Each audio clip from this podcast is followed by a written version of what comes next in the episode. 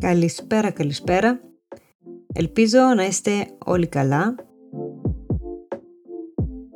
Και λέω καλησπέρα καθώς το podcast βγαίνει και στο YouTube σαν πρεμιέρα και όταν είναι online είμαι και εγώ live στο chat. Και όσους όμως δεν με ακούτε στο YouTube και με ακούτε σε μία από τις άλλες γνωστές εφαρμογές όπως Spotify και Apple Podcast, λέω απλά ένα γεια. Όπως και να έχει και όπου και να με ακούτε, ελπίζω να είστε όλοι καλά, παρά την απίστευτη ζέστη, ή αλλιώς όπως το λέμε και στη Λάρισα, ζέστα. Ελπίζω να είστε όλοι καλά. Ο Mark Zuckerberg και ο Elon Musk μάλλον δεν είναι και πολύ καλά. Θέλει λέει να κάνουν ένα challenge, ποιος θα πλακώσει ποιον. Βέβαια τώρα το όλο έχει μια background ιστορία, καθώς ο Zuckerberg έχει κάνει μια καινούρια social media εφαρμογή, η οποία ονομάζεται Threads και από ό,τι φαίνεται ανταγωνίζεται άμεσα το Twitter.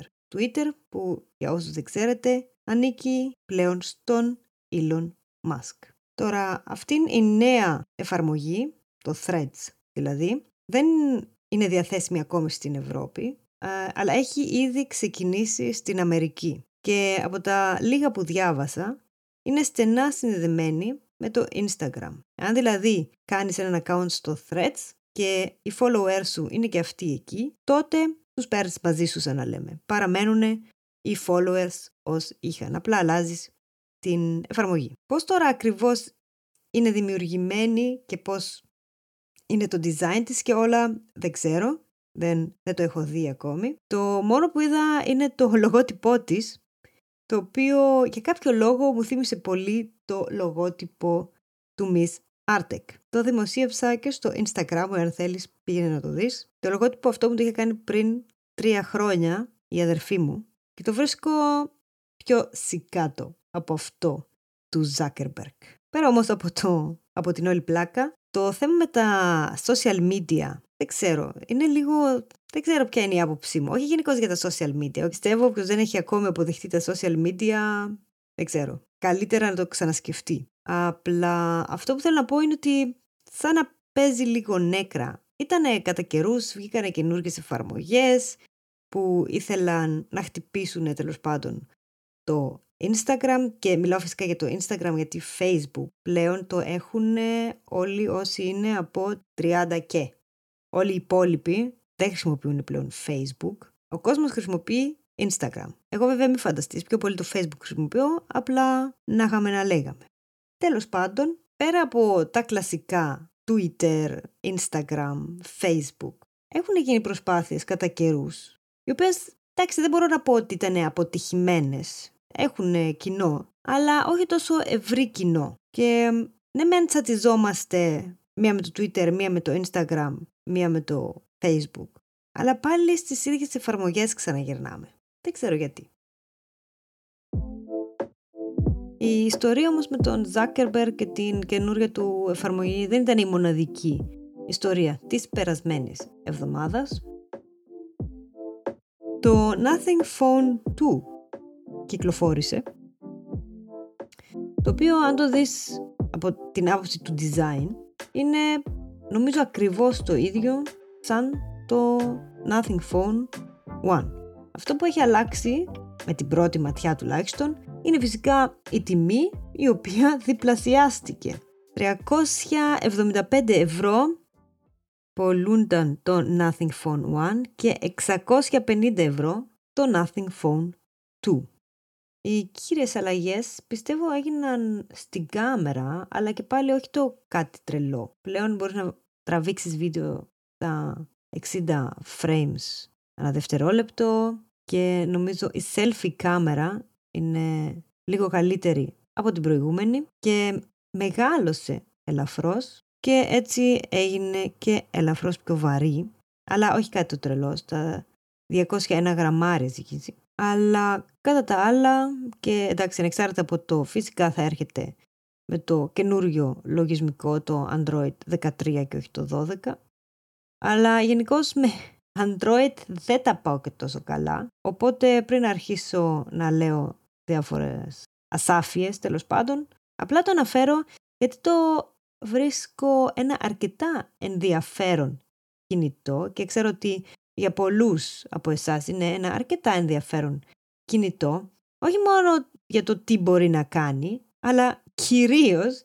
για το πώς είναι το design του. Και επίσης όλη η line-up της Nothing έχει την ίδια φιλοσοφία. Σου δείχνει και καλά πώς είναι τα προϊόντα στο εσωτερικό τους. Τώρα εδώ η Nothing ξεκίνησε αρκετά καλά γιατί είχε ένα κινητό το οποίο ήταν αρκετά καλό και σε καλή τιμή. Όπως βλέπουμε όμως το ξανασκέφτηκε και ανέβασε την τιμή του κινητού στο διπλάσιο. Επίσης υπήρχε και η ιστορία, δεν ξέρω αν κάποιος από εσάς το είχε παρατηρήσει ή ακούσει, ότι τα ακουστικά, τα Ear One της Nothing, ανέβηκαν την τιμή τους. Δηλαδή, στην αρχή ήταν πιο φθηνά από ότι αργότερα. Οι κριτικές βέβαια για τα συγκεκριμένα ακουστικά είναι αρκετά καλές. Το design είναι επίσης ενδιαφέρον. Θα σου πρότεινα να τα κοιτάξεις εάν θέλεις να δεις για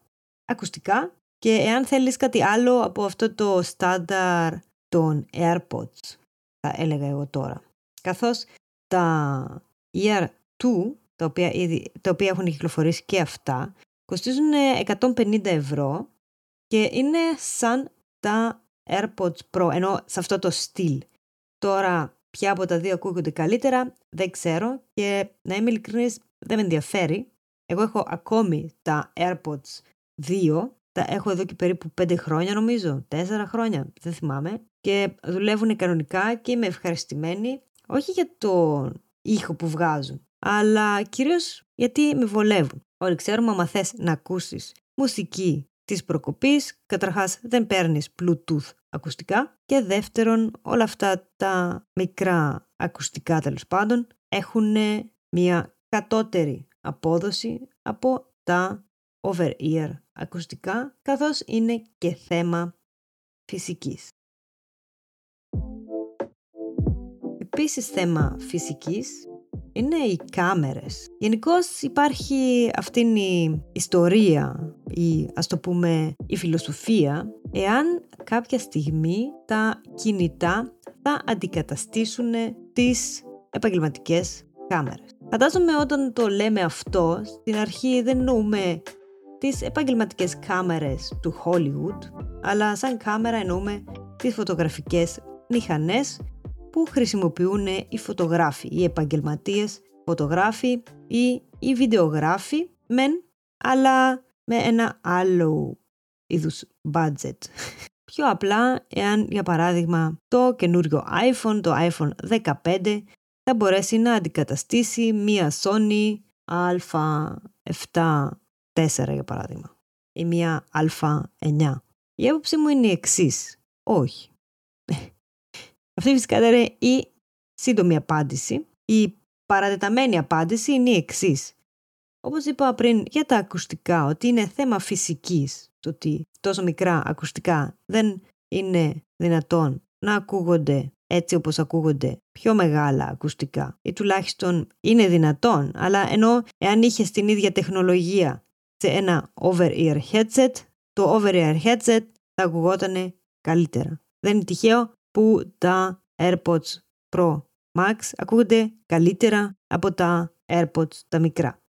Anyway, έτσι είναι και στην κάμερα. Μα θα μου πεις, κάτσε. Όλοι είναι ενθουσιασμένοι με τη φωτογραφική του iPhone και τι τέλειες φωτογραφίες που τραβάει και τι καλά βίντεο που βγάζει και θα μου πεις και στην τελική κοστίζει 1000 και ευρώ γιατί να μεταδώσω για το κινητό και να δώσω άλλα 2000 για να πάρω μια καλή κάμερα. Ας το πάρω και ας τραβάω φωτογραφίες με το iPhone. Τώρα εδώ έχουμε το εξής θέμα. Αν εξαιρέσουμε το γεγονός του ότι ας πούμε είσαι επαγγελματίας φωτογράφος και το έχεις πάρει απόφαση ότι από εδώ και στο εξής θα φωτογραφίζεις μόνο με το iPhone, την επόμενη βάφτιση ή γάμο που θα πας, αν βγάλεις το iPhone, δεν θα σε πάρει κανένας στα σοβαρά. Ακόμη και αν οι φωτογραφίες που θα τραβήξεις με το iPhone θα είναι πολύ καλύτερες από αυτές που θα τραβούσει με την κάμερά σου. Είναι θέμα marketing. Έτσι είναι τα πράγματα δυστυχώς. Είμαι της άποψης ότι τη φωτογραφία την κάνει ο φωτογράφος και όχι η φωτογραφική μηχανή. Μια μικρή παρένθεση εδώ. Αυτή είναι η ατάκα που λένε πολλοί σε φωτογράφο «Καλά ε, η φωτογραφική σου βγάζει απίστευτες φωτογραφίες». Αν μας ακούει κανένας φωτογράφος, στον επόμενο που θα σας το πει αυτό, κάντε το εξής. Δώστε του τη φωτογραφική μηχανή στα χέρια και πείτε του «OK, okay, για βγάλει και εσύ την ίδια φωτογραφία». Anyway, κλείνω την παρένθεση.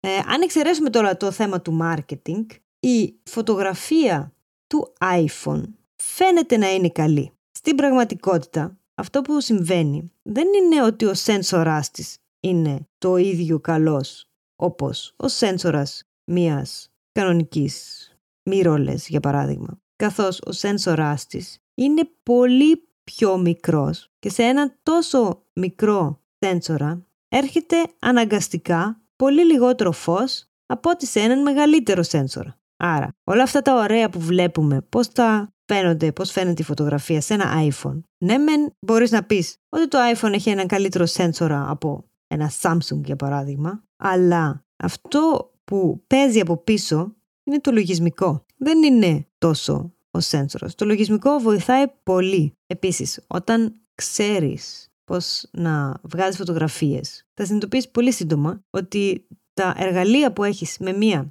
mirrorless δεν τα έχεις στο κινητό. Και ναι, υπάρχουν μερικές εφαρμογές, αλλά στην ουσία είναι και πάλι software. Δεν αλλάζει, δεν αλλάζεις κάτι. Όλα γίνονται τεχνητά. Φυσικά τώρα εδώ το μεγάλο θέμα είναι το εξής ότι θα ήταν ωραίο όλοι οι κατασκευαστές καμερών να ξανασκεφτούν λίγο το concept τους και να αρχίσουν να δουλεύουν λίγο και στο δικό τους το software. Γιατί εάν συνδυάσεις τους φακούς, τους σένσορες και το λογισμικό, μιλάμε οι φωτογραφίες που θα έχουμε τη δυνατότητα να βγάζουμε θα ήταν απίστευτες, πολύ πιο καλές από αυτό που έχουμε μέχρι στιγμής. Καθώς βρίσκω τουλάχιστον εγώ, εάν κάποιος από εσάς έχει κάποια άλλη άποψη, παρακαλώ να μου την γράψει. Έχουμε μείνει λίγο στάσιμοι όσον αφορά το τομέα της φωτογραφίας. OK, okay, βγαίνει η καινούρια η Sony, η R με τον τάδε φακό, αλλάζουμε και λίγο και τα megapixel, είναι λίγο πιο γρήγορη, το focus είναι λίγο πιο καλό και αυτό.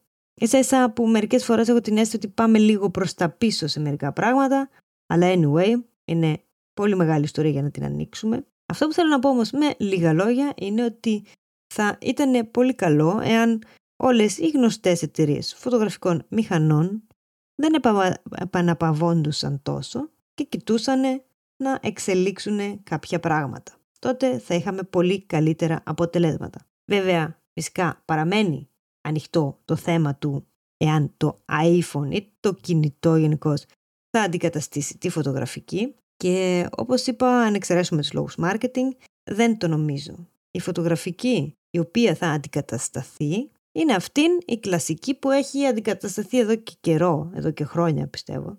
Αυτή είναι οι μικρούλες που παίρνουμε για να βγάζουμε όταν πάμε διακοπές.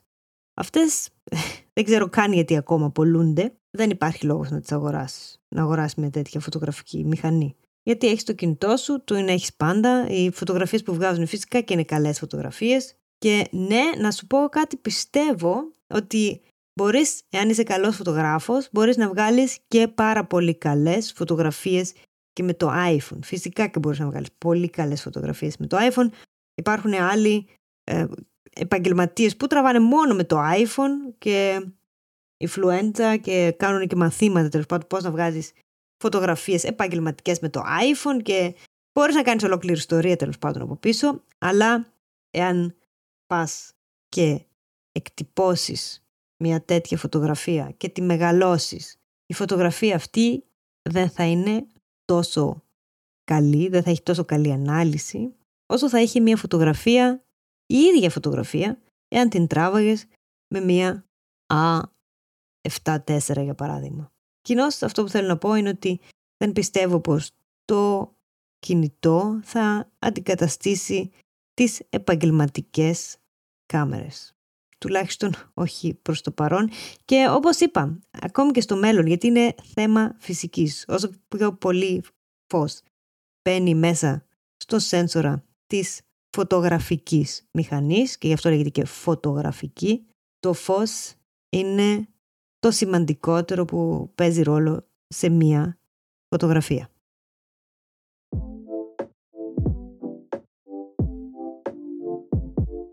Και μιας που είπαμε φωτογραφική μηχανή και μιας που είπαμε ότι το καινούριο Nothing Phone του κυκλοφόρησε, ας μιλήσουμε λίγο για το πότε πρέπει να πάρεις ένα καινούριο iPhone. Ή μάλλον, για να το πω πιο καλά, για το πότε δεν πρέπει να αγοράσεις ένα καινούριο iPhone.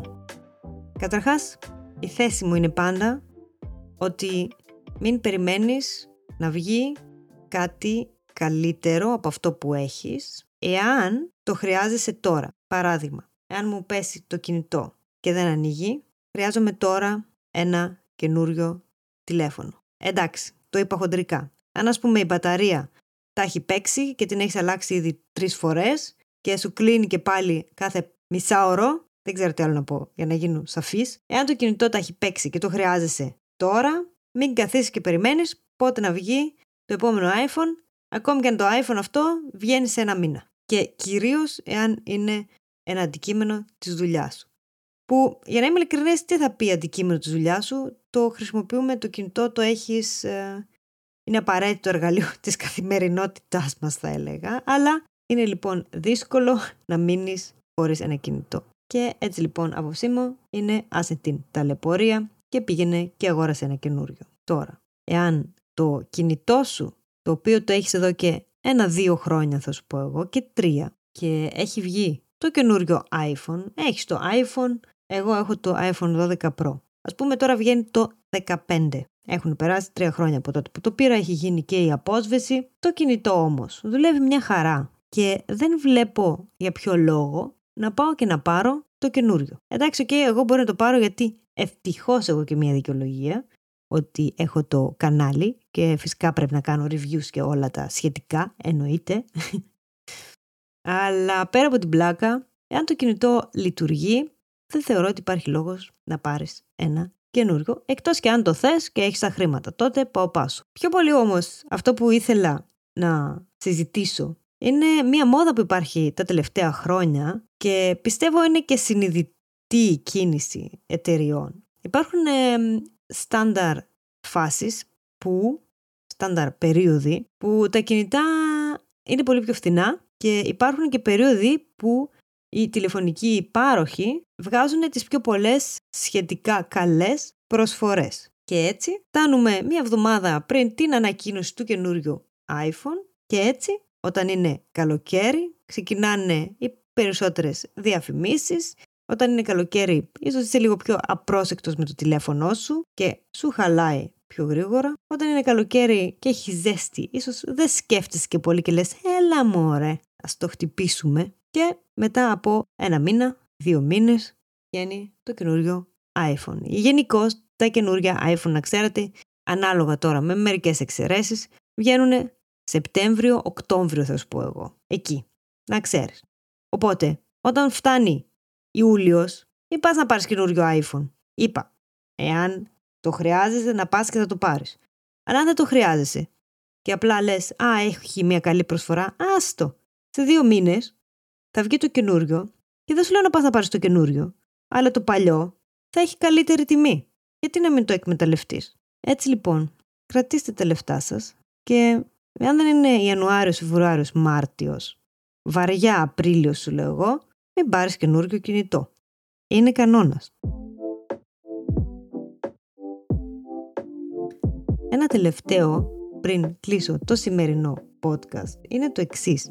Η διαφορά του προηγούμενου μοντέλου με του νέου μοντέλου είναι πολύ μικρή. Αν βλέπετε καλύτερες τιμές στο προηγούμενο μοντέλο, μην το φοβάστε. Και εγώ σου λέω και μοντέλο δύο χρόνια πριν. Πλέον, ναι μεν είναι πιο γρήγορο, είναι πιο όμορφο, είναι πιο, έχει πιο καλή, βγάζει πιο καλές φωτογραφίες, αλλά στην ουσία η διαφορά είναι, τι να σας πω, άμα δεν τα έχεις το ένα δίπλα από το άλλο για να το δεις και να μετρήσεις κάποια πράγματα, την ταχύτητα για παράδειγμα, ή να τα βάλεις δίπλα-δίπλα να δεις ποιο έχει πιο μεγάλο contrast και exposure.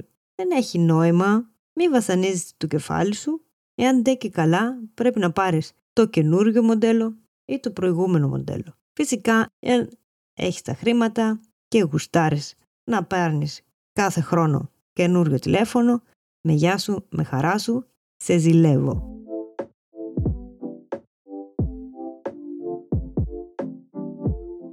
Ακόμη ένα Miss Artec podcast έφτασε στο τέλος του. Σας ευχαριστώ πολύ που μου κρατήσατε παρέα. Εάν σας ενδιαφέρουν και άλλα tech θέματα, περάστε από το YouTube κανάλι μου και δείτε τα διάφορα βίντεο που έχω είτε για Apple προϊόντα είτε για φωτογραφία και γενικώς για θέματα τεχνολογίας. Εάν έχετε ιδέες, ερωτήσεις ή γενικώς μια άποψη την οποία θέλετε να την μοιραστείτε μαζί μου, μπορείτε επίσης να μου γράψετε στο Instagram ή στο Facebook εάν ψάξετε για Miss Artec. Αυτά ήταν λοιπόν από μένα. Να είστε όλοι καλά και θα τα ξαναπούμε. Ciao!